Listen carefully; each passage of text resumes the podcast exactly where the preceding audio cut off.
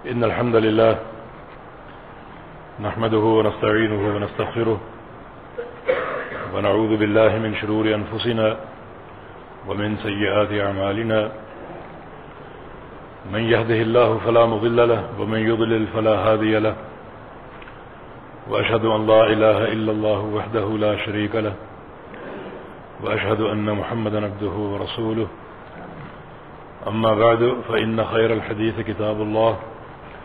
وخير الهدي هدي محمد صلى الله تعالى عليه وسلم وشر الأمور محدثاتها وكل مدسة بدعة وكل بدعة ضلالة وكل ضلالة في النار من يتع الله ورسوله فقد رشد واهتدى ومن يعص الله ورسوله فقد ضل وغوى اللهم صل على محمد وعلى آل محمد كما صليت على إبراهيم وعلى آل إبراهيم إنك حميد مجيد.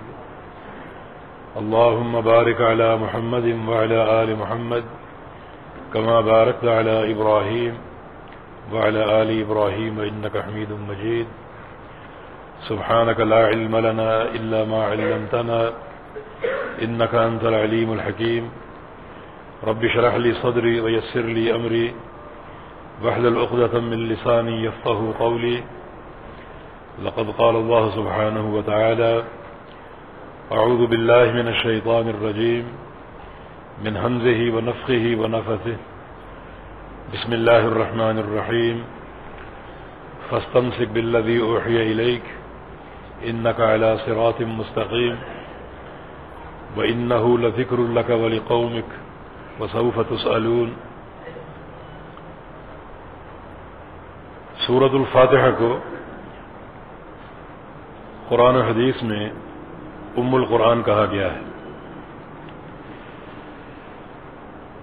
جس کا معنی ہے کہ یہ سورت پورے قرآن کی ماں ہے۔ جس طرح ماں کے بطن سے اولاد جنم لیتی ہے، اسی طرح قرآن پاک کے سارے مضامین سورہ فاتحہ سے ماخوذ ہیں اور متولد ہیں۔ اس کا آغاز اللہ رب العزت کی مطلق اور ہر قسم کی حمد و ثناء سے ہوتا ہے۔ الحمد رب العالمین۔ تمام تعریفیں۔ الحمد کا الفلام استغراقی ہے۔ جس کا معنی تمام تعریفیں الحمد کا الفلام جنسی بھی ہو سکتا ہے، جس کا معنی جن سے حمد یا حقیقت حمد اللہ رب العزت کے لیے ہے۔ تو اللہ تعالی ہر قسم کی تعریف کا مستحق ہے اور جملہ محامد اللہ رب العزت کے لیے ہیں۔ وہ تعریف کا مستحق ہے اپنی ذات کی وجہ سے، اس کی ذات ہر قسم کی تعریف کی مستحق ہے۔ وہ تعریف کا مستحق ہے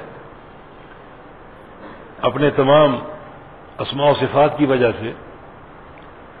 وہ تعریف کا مستحق ہے اپنے سارے افعال کی وجہ سے۔ اور یہ پوری تعریف اللہ تعالی کے لیے تب ہی بنے گی جب اسے ان تمام چیزوں میں یکتا مانا جائے، اس کی ذات بے مثل ہے، اس کی ذات جیسی کوئی دوسری ذات اگر مانی جائے گی، تو یہ الحمد کا انکار ہوگا۔ اللہ رب العزت یکتا ہے اپنے سارے ناموں اور ساری صفات کے ساتھ۔ اس کے ناموں اور صفات میں سے کوئی صفت اگر کسی مخلوق میں پیدا کی جائے گی، تو یہ الحمد کا انکار ہے۔ اللہ تعالیٰ یکتا ہے اپنے سارے افعال میں۔ اس کے افعال میں سے کوئی فعل اگر کسی مخلوق کے لیے مانا جائے گا، تو یہ الحمد کا انکار ہوگا۔ تمام تعریفیں اللہ تعالیٰ کے لیے ہیں۔ وہ ذات بھی بے مثل ہے اور وہ یکتا ہے اپنے سارے اسماع و صفات کے ساتھ۔ وہ رحمان ہے، رحیم ہے اور کوئی نہیں۔ وہ خالق اور مالک ہے اور کوئی نہیں۔ وہ عالم الغیب ہے اور کوئی نہیں۔ یہ صفات اگر کسی اور کو دی جائیں گی تو یہ صفت الحمد کا انکار ہوگا۔ اللہ تعالیٰ اپنے افعال میں یکتا ہے۔ پیدا کرنا، مارنا، روزی دینا۔ اللہ تعالیٰ کے افعال ہیں، مشکل کشائی کرنا۔ یہ افعال یا کوئی فعل اگر کسی غیر کو دیا جائے گا، تو یہ الحمد کا انکار ہوگا۔ تو قرآن پاک کا آغاز اس عظیم اعتقادی مسئلے سے ہوتا ہے کہ اللہ ہی تمام تعریفوں کا مستحق ہے۔ رب العالمین ہے، تمام جہانوں کو پالنے والا، روزی دینے والا، ان کے امور میں تدبیریں فرمانے والا اور تصرف کرنے والا۔ اور کوئی اس کائنات کے امور میں مدبر نہیں ہے، نہ متصرف ہے۔ اللہ اکیلا ہی مدبر ہے، خالق و مالک ہے۔ اللہ الخلق والامر۔ یہ پوری مخلوق اللہ کی ہے اور پوری مخلوق پر اللہ کا امر چلتا ہے۔ اللہ تعالیٰ ہی اپنے امر میں یکتا ہے۔ اس امر میں اور کوئی شریک نہیں ہے۔ سارے عوامر تین قسم کے ہیں اور تینوں عوامر اللہ تعالیٰ کے لیے ہیں۔ ایک امر قدری کہلاتا ہے تقدیر کے فیصلے۔ کسی کو پیدا کرنا، کسی کو مارنا، کسی کو روزی دینا، کسی کو مالدار کر دینا، کسی کو غریب کر دینا، کسی کو صحت دینا، کسی کو مرض دینا، یہ سب امور قدریہ ہیں اور ان کا مالک اللہ ہی ہے۔ سب کچھ خالق کائنات کی مشیت سے ہو رہا ہے اور اس کے امر سے ہو رہا ہے۔ ان اللہ کتب مقادیر الخلائق۔ قبل یخلق السماوات والارض بخمسین الفسن اللہ تعالیٰ نے تو ساری مخلوقات، وہ انسان ہوں، جن ہوں، درندے ہوں، پرندے ہوں، چرندے ہوں، ساری مخلوقات کی تقدیریں آسمان و زمین کی پیدائش سے بھی پچاس ہزار سال قبل لکھ دی تھی۔ اس کائنات میں سب کچھ اسی لکھے ہوئے کے مطابق ہو رہا ہے۔ ایک بال کے برابر بھی فرق نہیں ہے۔ اور جو کچھ لکھا ہوا ہے وہ اللہ کا امر ہے، اس کی مشیت ہے۔ اور کوئی چیز اللہ کے امر، اس کی مشیت سے خارج نہیں ہے۔ یہ امر قدری کہلاتا ہے۔ امر کی دوسری قسم امر شرعی ہے۔ اور یہ بھی اللہ کے سپرد ہے، اللہ کے ذمے ہے۔ شریعت بنانا۔ ایک انسان کس طرح اپنے شب و روز گزارے گا؟ عقائد ہیں۔ اعمال ہیں، افعال ہیں، واجبات ہیں، مستحبات ہیں، محرمات ہیں، ان سب کا بنانا اللہ کے ذمہ ہے اور یہ عوامر شرعیہ کہلاتے ہیں۔ رسول اللہ وسلم کا فرمان ہے، من عامل عمل ليس علیہ امرنا فهو رد. جو شخص کو ایسا عمل کرے جس پہ ہمارا امر نہ ہو تو وہ مردود ہے۔ تو عمل وہی قابل قبول ہے جو اللہ نے بنایا اور اللہ نے عطا فرمایا۔ اللہ تعالیٰ کے علاوہ اگر کوئی شخص کوئی ایک امر بناتا ہے یا کسی کے بنائے ہوئے پر چلتا ہے تو اس کو مردود قرار دیا گیا ہے۔ تو اللہ ہی مالک ہے امر قدری کا، اللہ ہی مالک ہے امر شرعی کا۔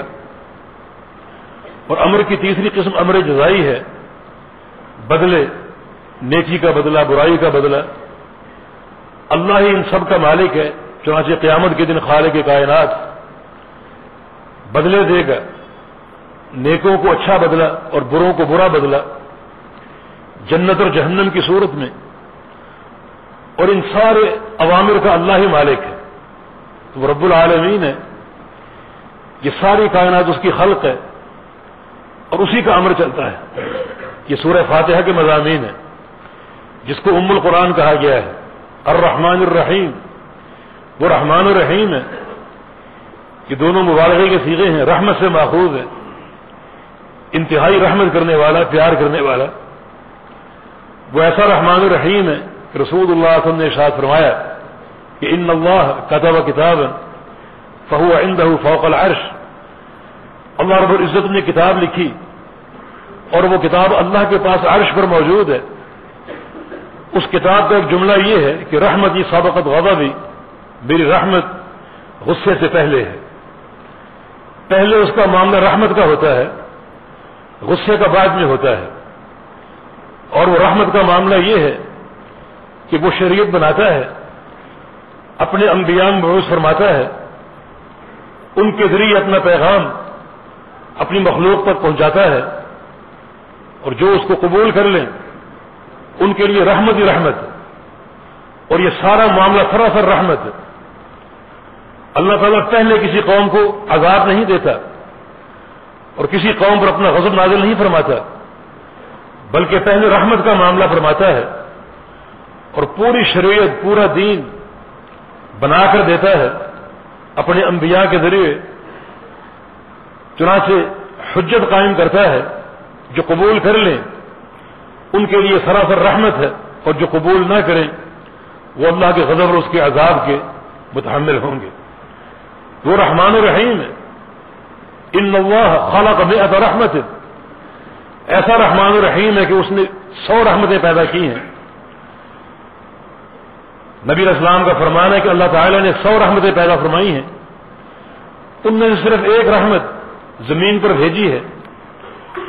چنانچہ اس کائنات میں جو رحمت ہو رہی ہے، انسانوں کی رحمت آپس میں، حیوانوں، پرندوں اور درندوں کی آپس میں شفقت اور محبت اور پیار، یہ اسی ایک رحمت کی تقسیم ہے۔ باقی ننانوے رحمتیں خال کے کائنات قیامت کے دن اپنے بندوں کو ادا فرمائے گا تو اس دنیا میں جتنا بھی پیار ہے، محبتیں ہیں، انعامات ہیں روزی کا پہنچانا ہے، خزانوں کی تقسیم ہے۔ یہ ایک ہی رحمت کا سارا معاملہ ہے اور باقی ننانوے رحمتیں قیامت کی تقسیم ہوں گی۔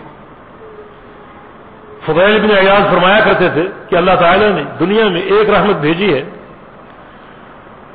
اور اس کی تقسیم جب فرمائی تو میرے حصے میں اللہ تعالیٰ نے ایمان دے دیا، اسلام دے دیا، مجھے قرآن دے دیا، سنت دے دی۔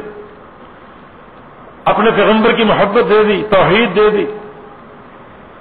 جب قیامت کا دن ہوگا اور اللہ رب العزت اپنی ننانوے رحمت تقسیم فرمائے گا، تو مجھے کیا کچھ ملے گا؟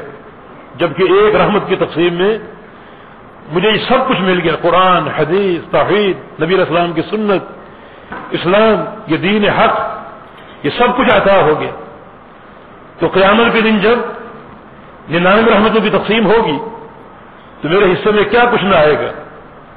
تو ایسا رحمان الرحیم ہے جو محبت اور رحمتوں سے معاملہ فرماتا ہے اور یہ دین اسی رحمت کا حصہ ہے۔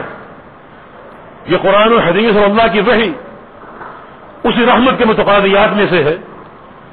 تو اللہ رحمان الرحیم ہے اور اپنے بندوں پر رحمتیں فرماتا ہے، جس کی اساس اور اس خالق اور مالک کا دین ہے۔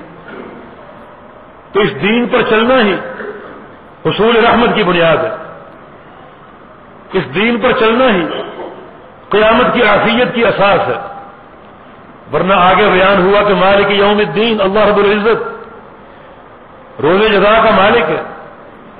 اور قیامت کے دن فیصلے فرمائے گا، جزا اور سزا دے گا۔ یہ فیصلے بھی اللہ رب العزت کے پاس ہیں۔ اور اللہ پاک یہ فیصلے فرمائے گا۔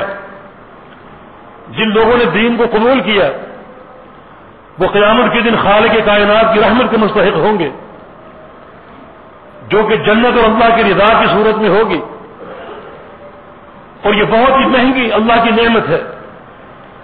اللہ اللہ غالیہ لوگوں، خبردار، اللہ کا سودا بہت ہی مہنگا ہے۔ کہ تم کو آرام سے حاصل نہیں ہوگا۔ اس کے لیے محنت اور سب دو کرنی پڑے گی۔ اور اگر اس دنیا میں تم اس دین رحمت سے دور ہوگے، تو پھر قیامت کے دن وہ عذاب حاصل ہوگا، جس کا سب سے بھاری حصہ بیان نہیں ہوا، لیکن سب سے ہلکا حصہ بیان ہوا ہے۔ ان احمد اہل نار عذاب منجود اور تحت قدمئی جمرفان من النار۔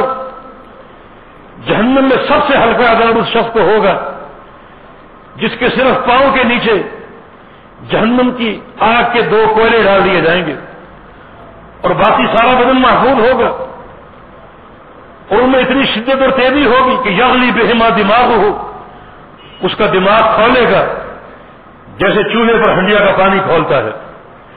یہ سب سے ہلکا عذاب ہے، جبکہ سب سے بھاری عذاب کا تعارف نہیں کرایا گیا۔ تو اللہ تعالیٰ یوم جزا کا مالک ہے، وہ اپنا انصاف فراہم کرے گا۔ عدل فراہم کرے گا۔ وہ قیامت کے دن کا ایسا مالک ہے کہ اس دن کوئی آزادی نہیں ہوگی۔ آج آزادی ہے۔ اپنی مرضی سے جا سکتے ہو اور آ سکتے ہو۔ کھا سکتے ہو اور پی سکتے ہو۔ اس دن صدیوں نہ کھانا ہوگا، نہ پینا ہوگا۔ نہ کہیں جانا ہوگا، نہ کہیں آنا ہوگا۔ ایک ہی مقام پر انسان کھڑا ہے۔ رسول اللہ ان کی حدیث ہے، جس شخص کو میدان معاشر میں دو قدم ٹیکنے کی جگہ مل جائے، وہ انتہائی خوش نصیب انسان ہوگا۔ کسی انسان کی کوئی مرضی نہ ہوگی، کوئی آزادی نہ ہوگی۔ اور اللہ رب العزت اپنا امر جاری کر دے گا، کوئی بول نہیں سکے گا۔ آج انسان بولتے ہیں، گفتگو کرتے ہیں، جو چاہے بولتے رہیں، مگر قیامت کے دن کچھ نہ بول سکیں گے۔ اور اللہ اپنا انصاف فراہم کرے گا۔ اور عدل کی حجت قائم کرے گا۔ کبھی زبانوں پر مہر لگا کر اس انسان کے آزاد کو حکم دے گا کہ تم بتاؤ اس بندے نے کیا کچھ کیا۔ اور کبھی زمین کو آرڈر کرے گا کہ تو اس کی رازدان ہے۔ اس نے پوری زندگی تیری پشت پر گزاری ہے۔ تو اس کے اعمال کی گواہی دے کہ تجھ پر کھڑا ہو کیا کرتا تھا۔ کہاں جاتا تھا اور کہاں آتا تھا۔ کیا کماتا تھا اور کیا کھاتا تھا۔ اس کے ایک ایک عمل کی گواہی دے۔ کبھی وہ مراکہ کو لائے گا کہ تم میرے معمور تھے اور اس کے اعمال لکھنے پر معمور تھے۔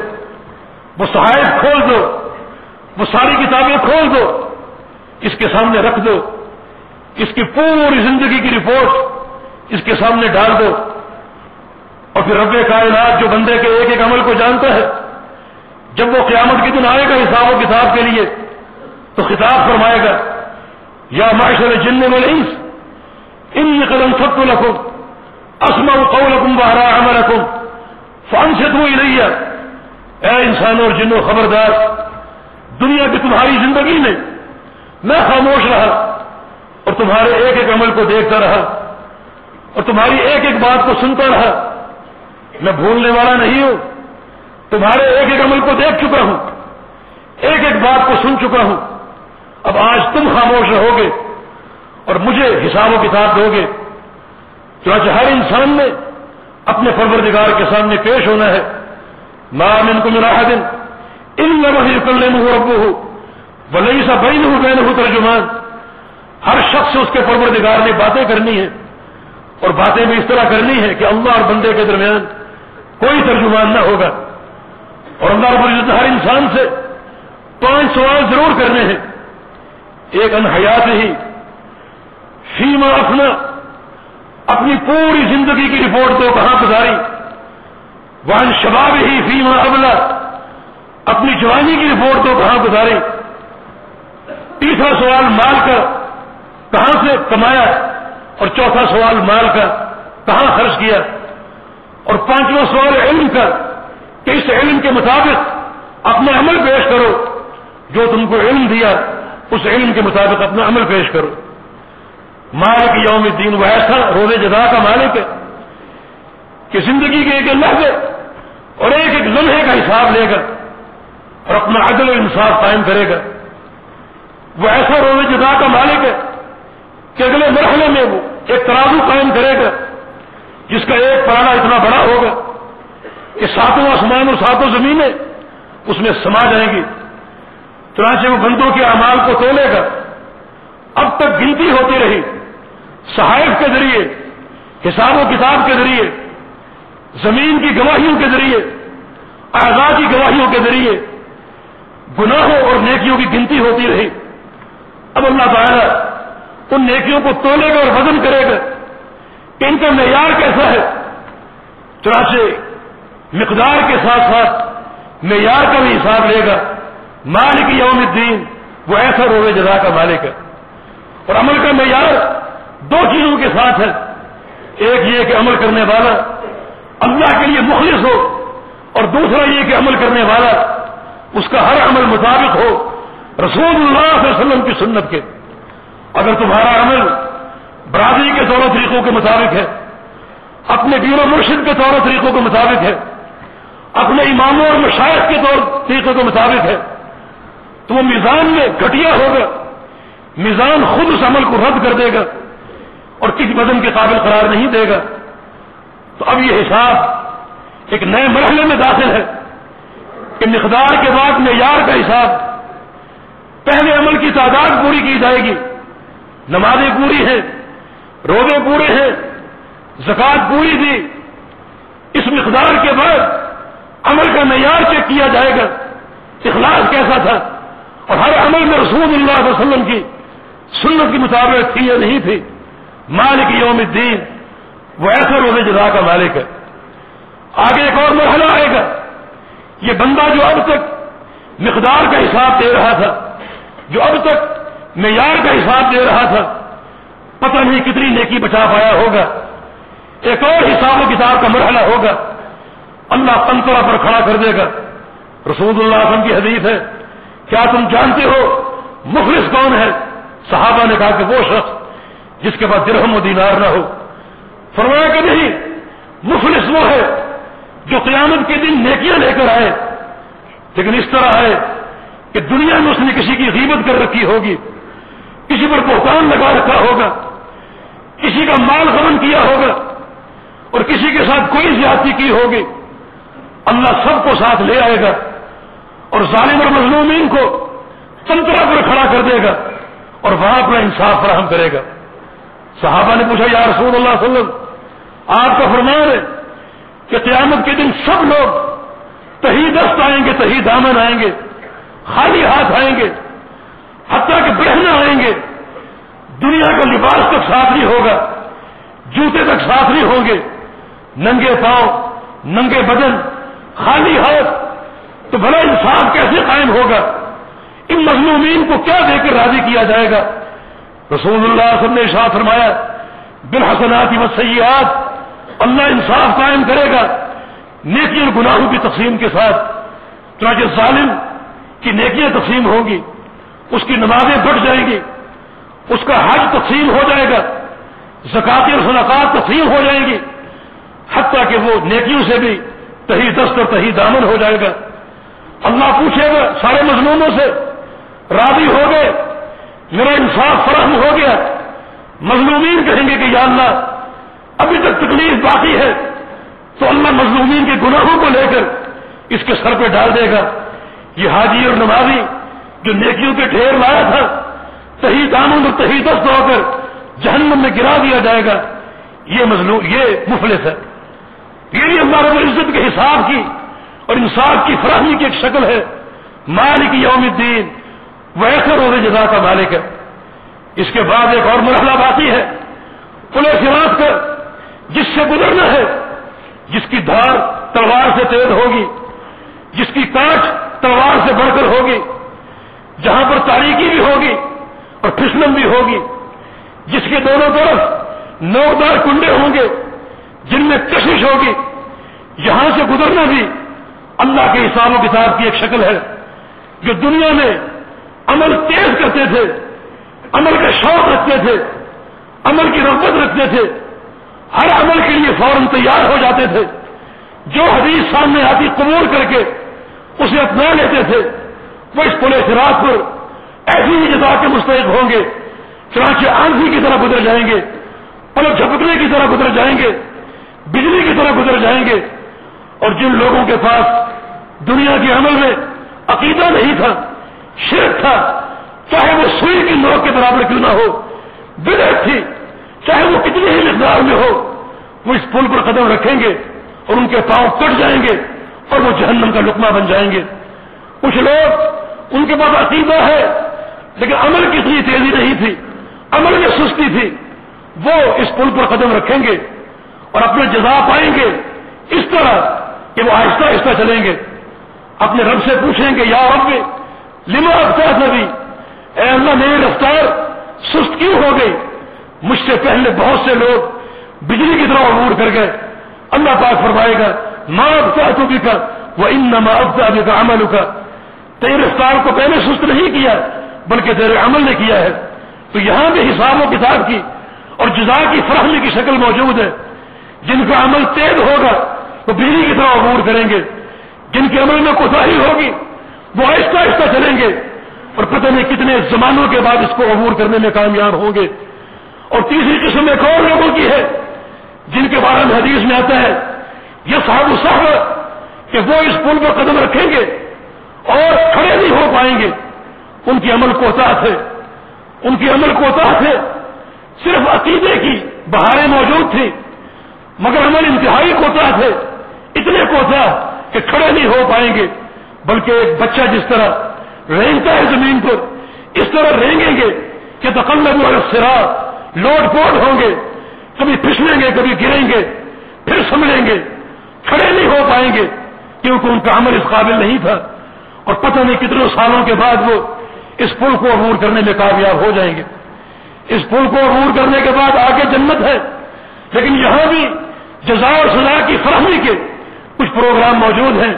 رسول اللہ نے شاہ فرمایا، ایک شخص نے اگر کسی مجلس میں اپنے پیارے پیغمبر کا نام سنا، درود نہ پڑا، صلی اللہ علیہ وسلم نے کہا، وہ اپنے عقیدے کی بنا پر کامیاب تو ہو گیا پولیس راج کو عبور کرنے میں، لیکن اختر طریق الجنت جنت کا پروانہ اس کے ہاتھ میں ہے، جنت کی طرف جا رہا ہے، مگر وہ جنت کا راستہ بھول جائے گا، بھٹکتا رہے گا، کتنا بھٹکنا اس کی قسمت میں لکھا ہوا ہے۔ اور کتنے عرصے کے بعد وہ جنت کے راستے کو تلاش کرنے میں کامیاب ہوگا یہ بھی مالک یوم دین کے متفادیات میں سے ہے۔ ایک اور رسول رسم کی حدیث ہے کہ اللہ تعالیٰ دو دوستوں کو کامیاب قرار دے گا۔ پورے خلاف عبور کر جائیں گے۔ جنت کی طرف جا رہے ہیں۔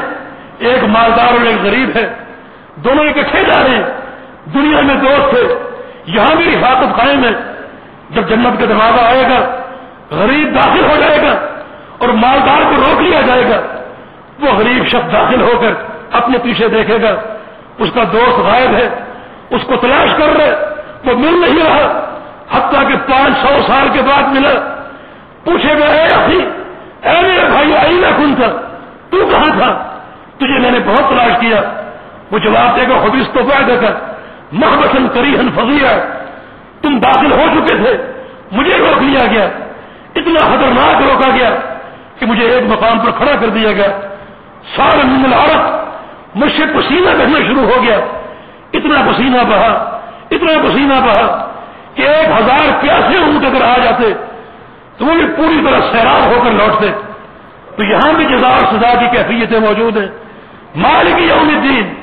تو لہذا اس عمر کو ہمیشہ سامنے رکھتے ہوئے اس دن کا خوف کیجیے جس دن کی دہشت کو دیکھ کر ایک دودھ پیتا بچہ بولا ہو جائے گا۔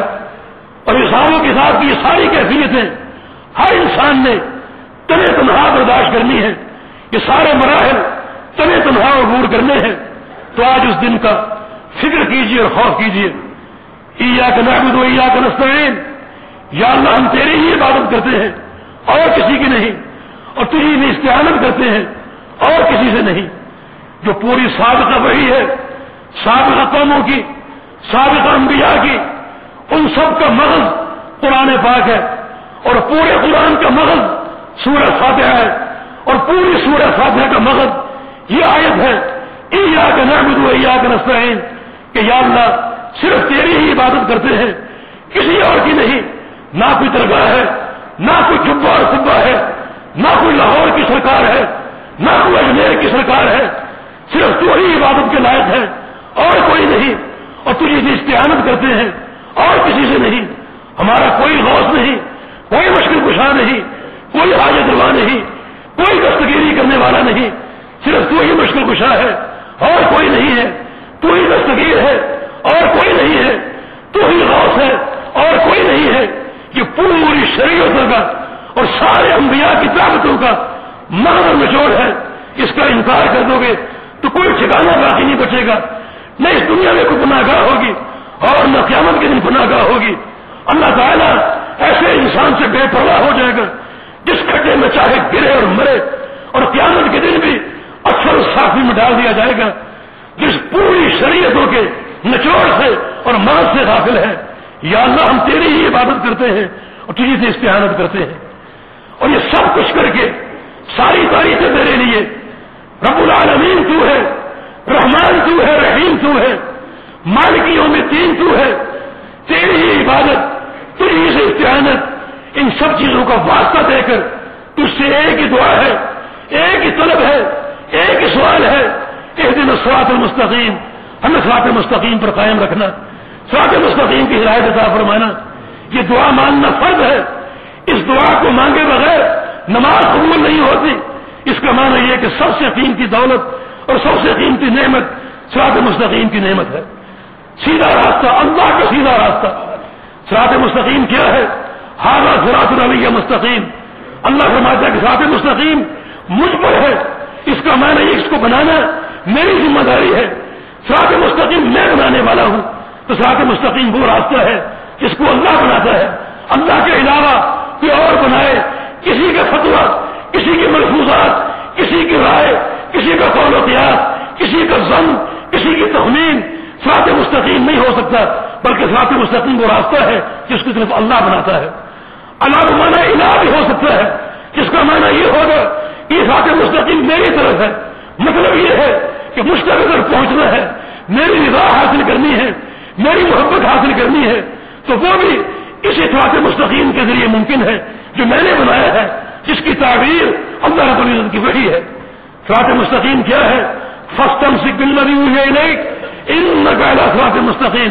اے محمد صلی اللہ علیہ وسلم، جو آپ کی طرف وہی کی جا رہی ہے، اسے یہ تھام لیجیے۔ بے شک یہی سرات مستقیم ہے۔ یعنی سرات مستقیم اللہ کی وحی کا راستہ ہے۔ سرات مستقیم کتاب و سنت کا راستہ ہے۔ کیونکہ خالق اور مالک کی وحی قرآن حدیث سے عبارت ہے۔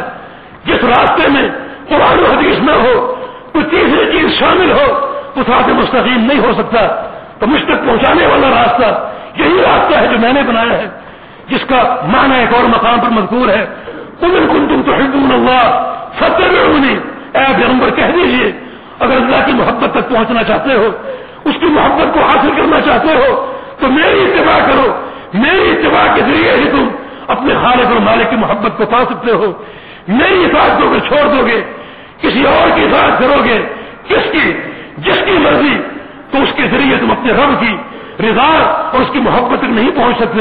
اگر میری اطاعت کرو گے، میری اتباع کرو گے، میری فرمرداری کرو گے تو یہ حکم اللہ، تم اللہ کے محبوب بن جاؤ گے اور اللہ تم سے محبت کرے گا۔ اور خانے کے کائنات کی محبت بھی دونوں جہانوں کی کامیابی اور شہادت کی بنیاد ہے۔ شہاد مستقیم کیا ہے؟ ان محبی اللہ سرات مستقیم۔ میرا پروردگار سرات مستقیم پر ہے۔ مانا یہ ہے جس راہ پر اللہ کی توحید ہے. توحید ربوبیت، توحید الوحیت توحید اسما صفات.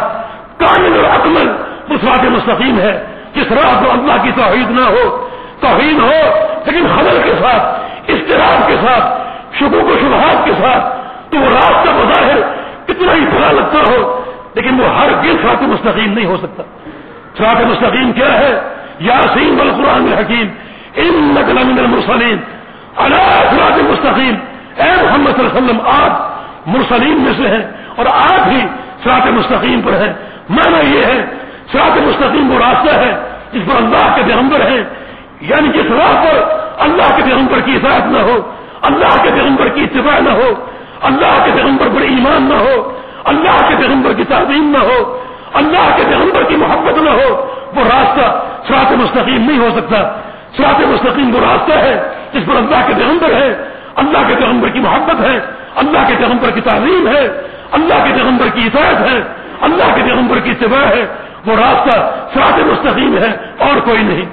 سرات مستقیم کیا ہے؟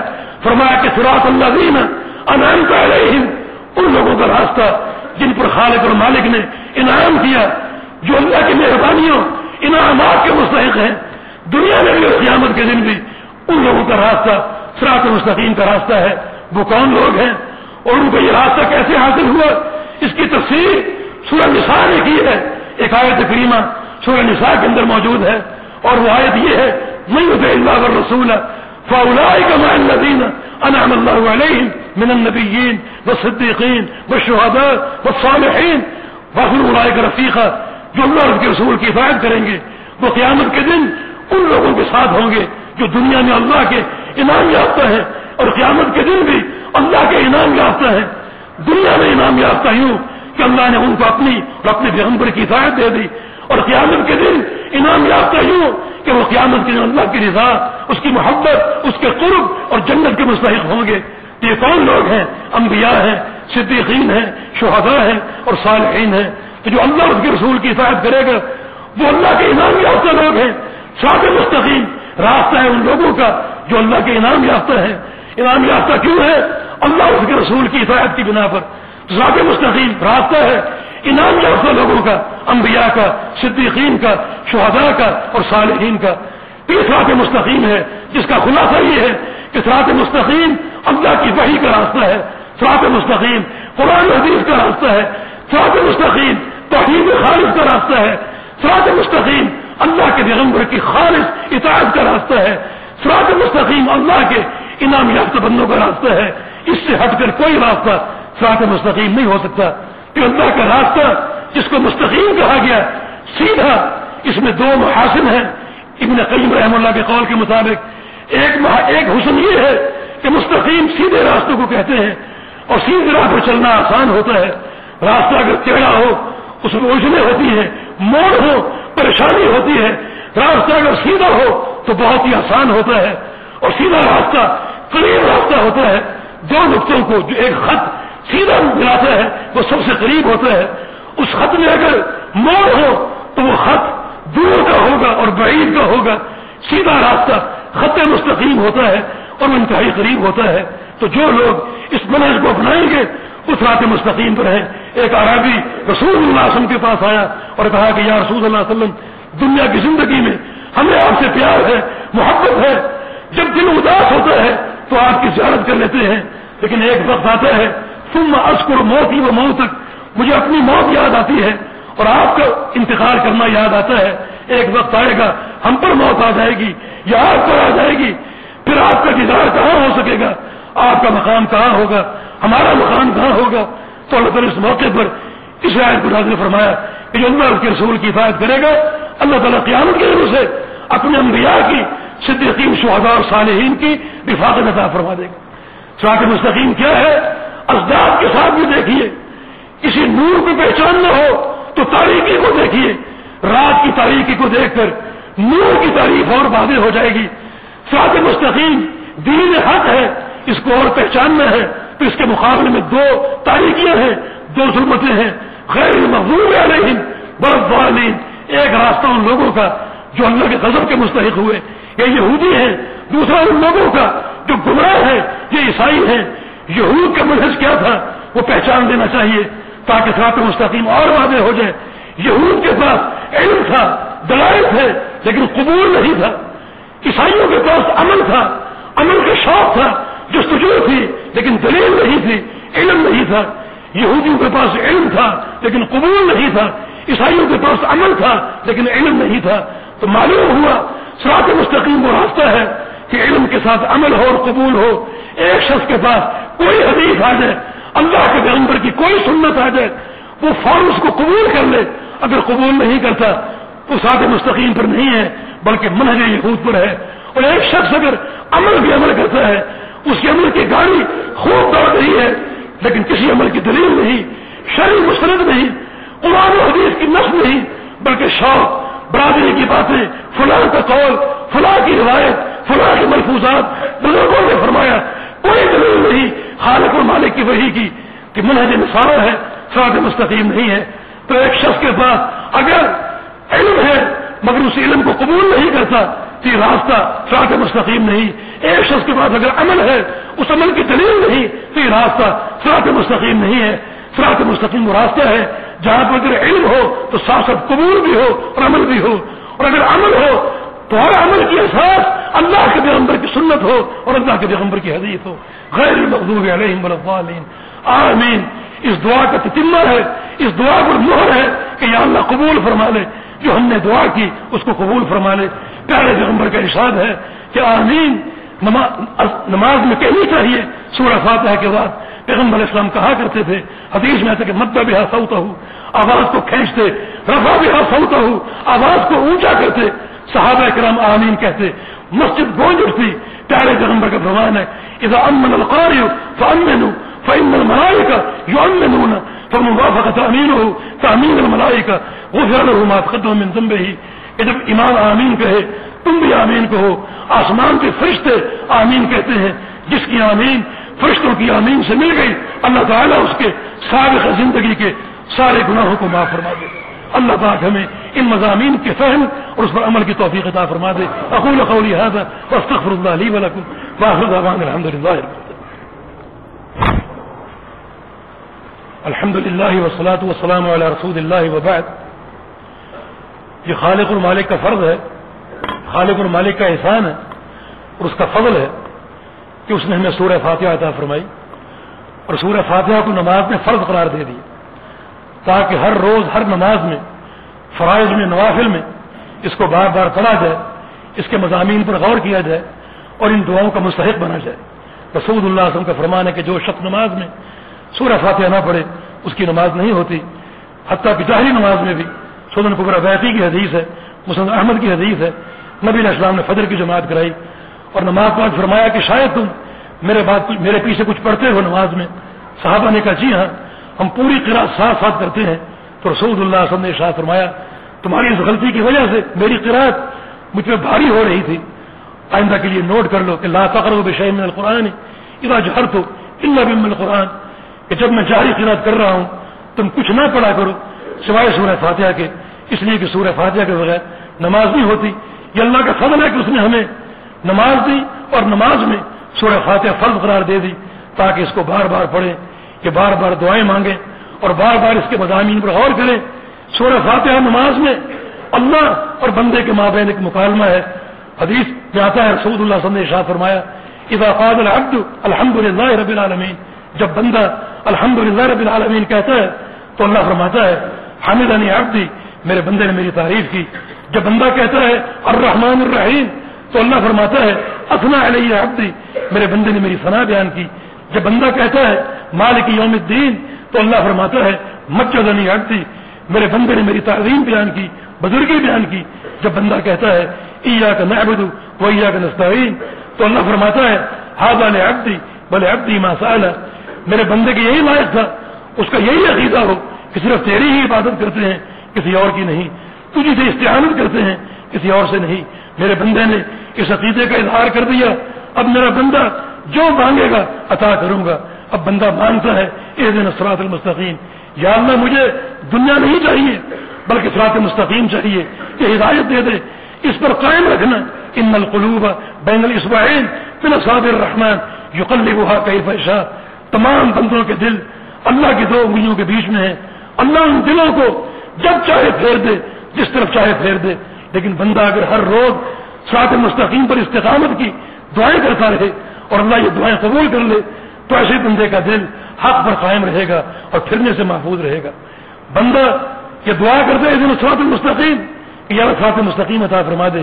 اللہ فرماتا ہے حاضر نے ابتی بولے ابتی ماسا میرے بندے کی یہی لائق تھا، مجھ سے دین مانگے سرات مستقیم مانگے، بندے نے مانگ لیا۔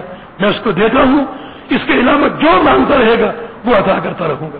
تو یہ سورہ فاتحہ اس کے مضامین بڑے افضل، بڑے اعلیٰ، پورے قرآن کا، بلکہ تمام شریعتوں کا نچوڑ ہے۔ تو اس علم کو سامنے رکھیں۔ میں کچھ قواعد اختصار کے ساتھ آپ کے سامنے پیش کیے۔